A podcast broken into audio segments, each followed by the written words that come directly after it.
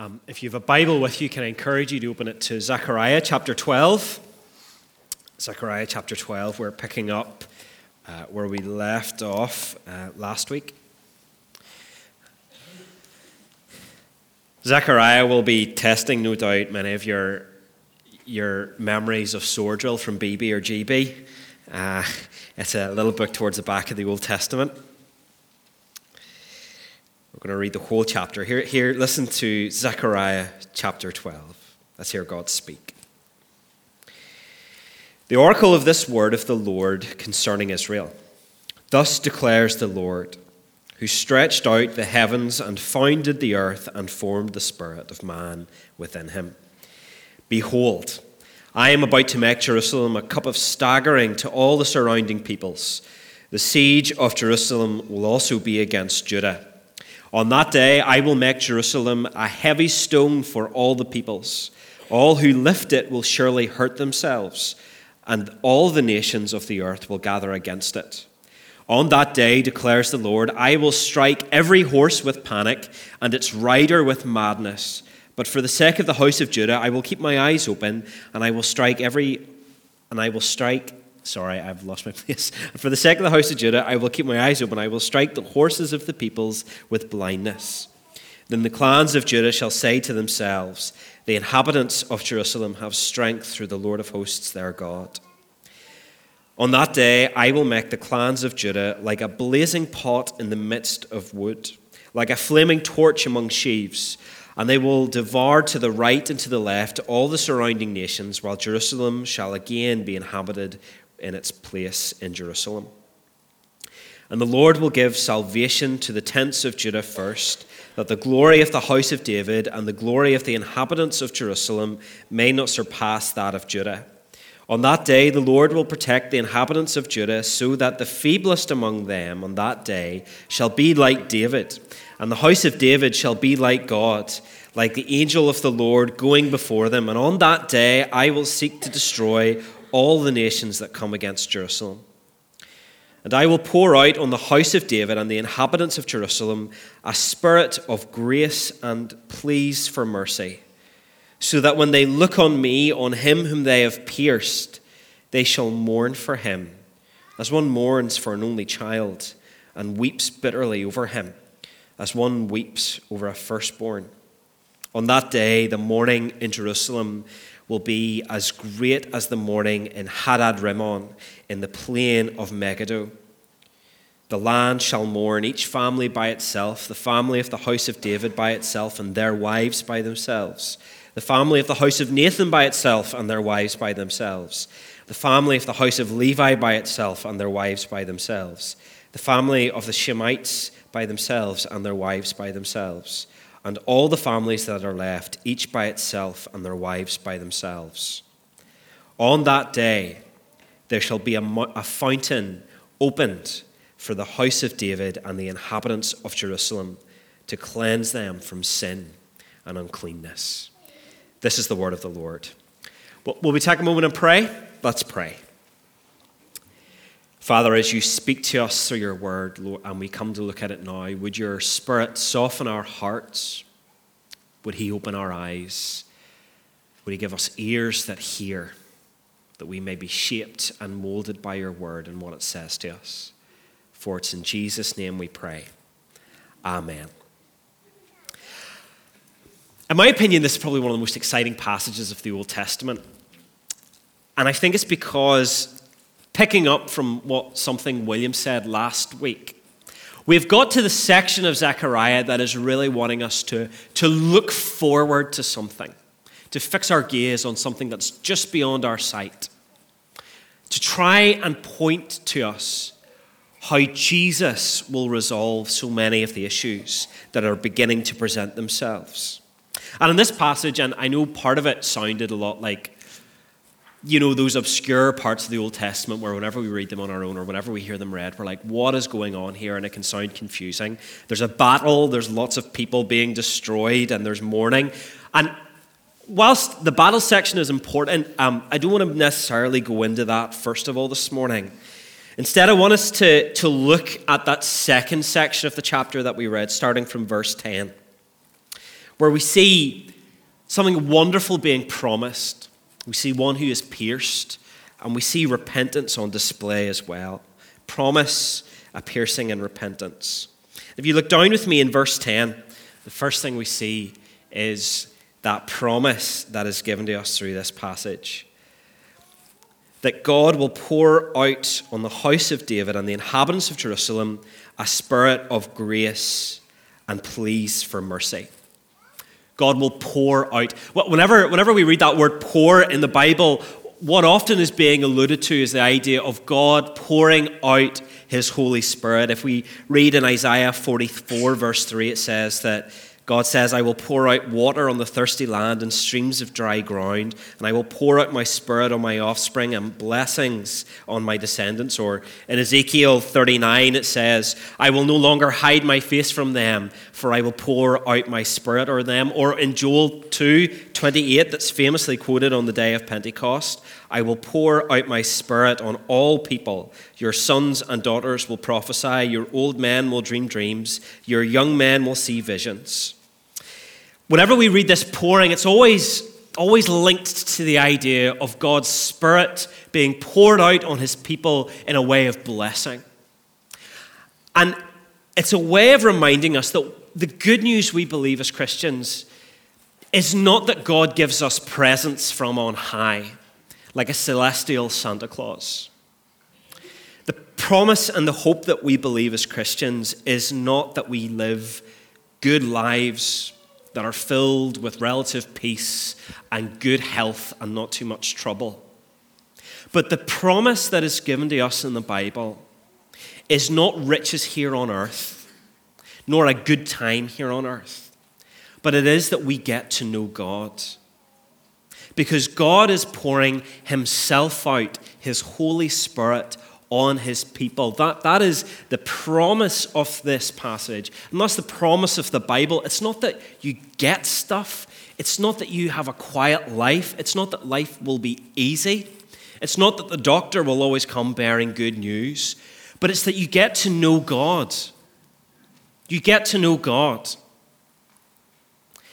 And we live in a world that is searching for many, many things. And it may not want to find them in God, but the reality is, is that for so many of us, we are searching to fill, as the French philosopher Blaise Pascal said, the hole that's been left by God in its wake. You know, why do we spend so many hours at the office? Because we're trying to prove that we're really good at our jobs to fill the void that we feel of not knowing that we're right with God? Why do we try and make sure that we've got the security of enough, th- enough money in our bank account to get us through to retirement? Because really, we believe that there has to be some sort of assurance out there somewhere, and we think money will offer it. And all it takes is a few more pence per litre for us all to panic wildly about that. We are all searching for something, whether we want to admit it or not. As the writer David Foster Wallace, who wasn't a Christian, said at a university in America one year, we are all worshiping something. And if that thing is not God or some spiritual force, it will eat us alive. We are all worshiping something, we are all searching for something. And if it's not God, we are setting ourselves up to be sorely disappointed. But we see, if you look on in this passage, that there's this promise, yes, of God pouring out Himself. But whenever He pours out His Holy Spirit, there's something that comes with it, which is pleas of mercy, or as some of your translations might say, supplication. And what that's driving at is that whenever God's Spirit comes, the actual want of wanting God comes with it. Whenever we plead to God or make supplication before God, it is a pouring out of our hearts before God. And the spirit that gets us to do that, to pray to God in the first place, comes from God Himself. And that's why it's a spirit of grace as well.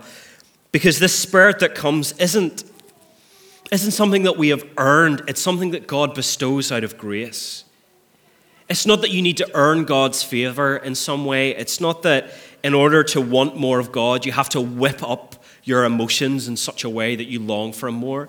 It's not that you, you need to try and reconcile in your head some intellectual argument, and then God will come. God gives it by grace.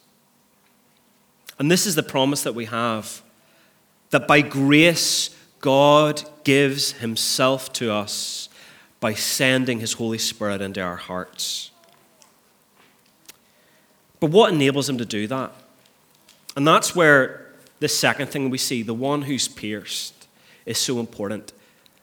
And I really, if you don't have a Bible open, like get out your phone and look this up because I really want you to grapple with what this passage has to say to you this morning. And I know there are many of you here who are automatically going, um, automatically in your heads going, right, who is the one who is pierced? I know Sunday school answer, Jesus. And before we do that, can I hold your questions and hold that answer? And I really want you to ask, who is this person being talked about in this passage? This person who is pierced. Now, the reason that I want us not to quickly jump to Jesus is because this is the Old Testament, and the Old Testament is not just the, the Bible that belongs to Christians, but this is what would be called the Hebrew Bible as well. So, Jewish believers, people who do not believe Jesus was God or a Messiah or a Savior, they believe this passage as well.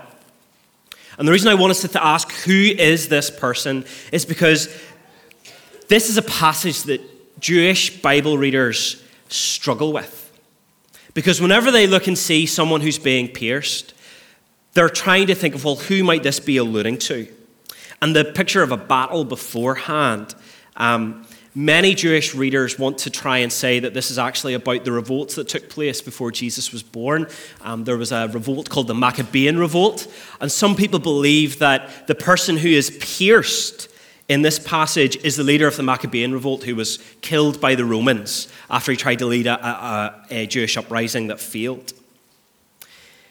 The difficulty with that reading is whenever we begin to look at the, the, the description of this person who is pierced, in that he isn't just a rebel leader and he isn't just a person like you and me, but we see if you read on in, in chapter 13, verse 1, that the death of this person opens a fountain that cleanses people from sin. This person's death is sacrificial, and the Christian Judeo God does not accept human sacrifice. We also see, if you look down with me in verse 10, it says that this person who is pierced, God starts off by saying, When they look on me, drawing our eyes to look on God Himself, when they look on me, and then he immediately seems to go in a different direction, say, On him who was pierced. So directing your eyes to God and then to somebody else. So this person who was pierced is God, but rather strangely and bizarrely is also distinct from God in some way. He is God, but is distinct from God in some way. And if you read on further down, it says that whenever, whenever he's wept for, he's wept for as a firstborn. And like literally, the only word, time that word would ever appear is in reference to a firstborn son. So this passage is talking about somebody who is pierced as a sacrifice, who is God but is distinct from God, who is a firstborn son in some way and whose death brings about the cleansing of sin. And this passage of the Bible is written 500 years before the birth of Christ, at least. And whilst we might feel uncomfortable with that, I might want to even say, well, clearly an editor has come back and added this in so that people will eventually be duped by it into believing that Jesus is some sort of Messiah or some sort of God. If you look at the, the manuscript evidence that we have for this passage, this is one of the oldest passages we have in early manuscript form. So there's manuscripts that exist before the birth of Jesus to do with this passage. And not only that, this is a passage that will be read possibly in a synagogue today where Jesus is not worshipped. So I ask you, who is this? Because to me, I cannot help but see this as anybody other than Jesus. And it cannot be a mere coincidence that this describes Jesus with such clarity 500 years before he is born. And if this is a coincidence, it is a coincidence that borders on being miraculous. And so, my question to you this morning is if this passage, if we take it and we read it with as neutralized as possible, is still able to speak with some accuracy and some prophetic vision 500 years into the future, is it possible, or even in your mind, even simply plausible, that this book might actually be what it claims to be? That God might actually speak to us? And that if we actually entertain this idea and don't just dismiss it, but look at the evidence that is actually presented to us through this passage, there might actually be a Savior who dies for us. And it's not just a story we tell our kids at night. Could it be that God is actually speaking to us through this passage? That the Bible is telling a true story of sin and forgiveness and reconciliation? that it's not all fairy tale, but that this is real.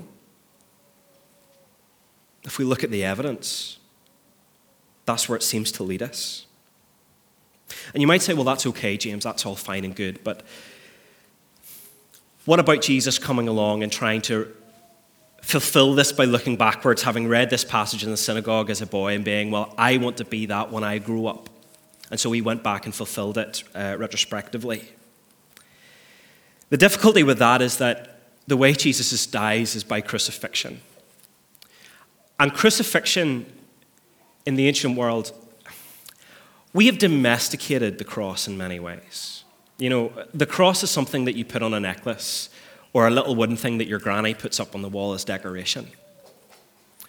Yet, crucifixion in the ancient world would have been the last way that somebody would have thought somebody of any importance would die.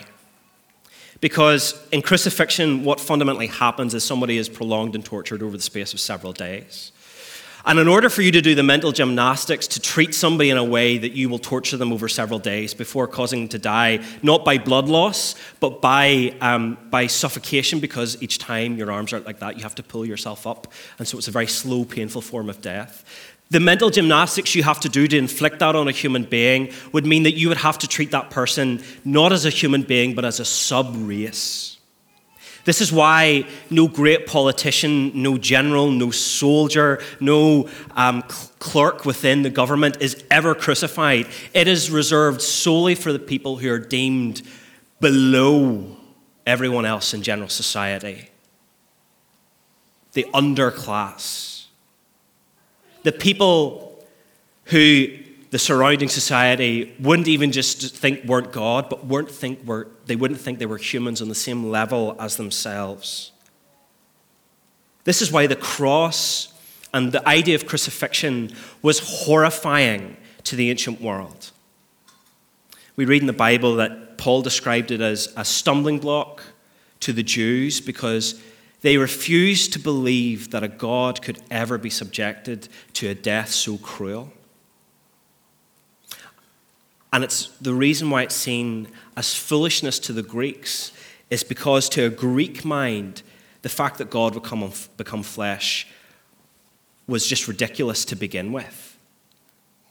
So if Jesus wanted to make his death the hardest to believe in as possible, the death he would pick would be crucifixion. And I think very few of us, if we look at what crucifixion entails, would volunteer ourselves for it to retrospectively fulfill a prophecy. This passage is confronting us with Jesus in a way that I think is incredibly difficult to dismiss. 500 years before he's even born. And so, my question for you this morning is simply Will you set this aside and dismiss it and not even think about it?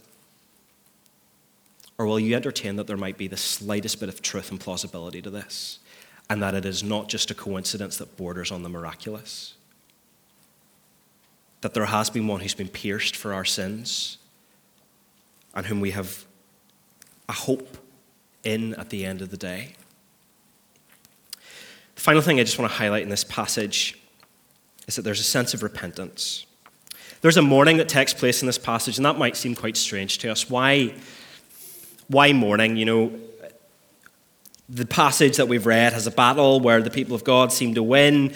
We've just read a verse that talks about sin, being wiped away, there being forgiveness, there being hope. How, how can mourning enter into the picture? What's that thing that we all know, isn't it? We all look around us at the world and mourn in some way. How many of us have mourned at what we've seen on TV screens to do with Ukraine? How many of us are mourned with sin whenever we see what people are willing to do to other people? How many of us are mourned by sin whenever somebody undertakes us on the M1? We are mourned by sin all the time. And we think of the words of Jesus in the back of our heads in the Beatitudes where he says, Blessed are those who mourn. Why? Because those who mourn know that something is not quite right. That is why a funeral is a sad affair. Because at a funeral, we know something has happened that in a perfect world would not have happened. And we mourn it and we mourn sin. But that mourning brings us to this Savior who is pierced for us for our transgressions. That by resting and hoping in Him, we have forgiveness and hope of a life everlasting. If all we do is need to do is mourn and look around and long for that that could be made better.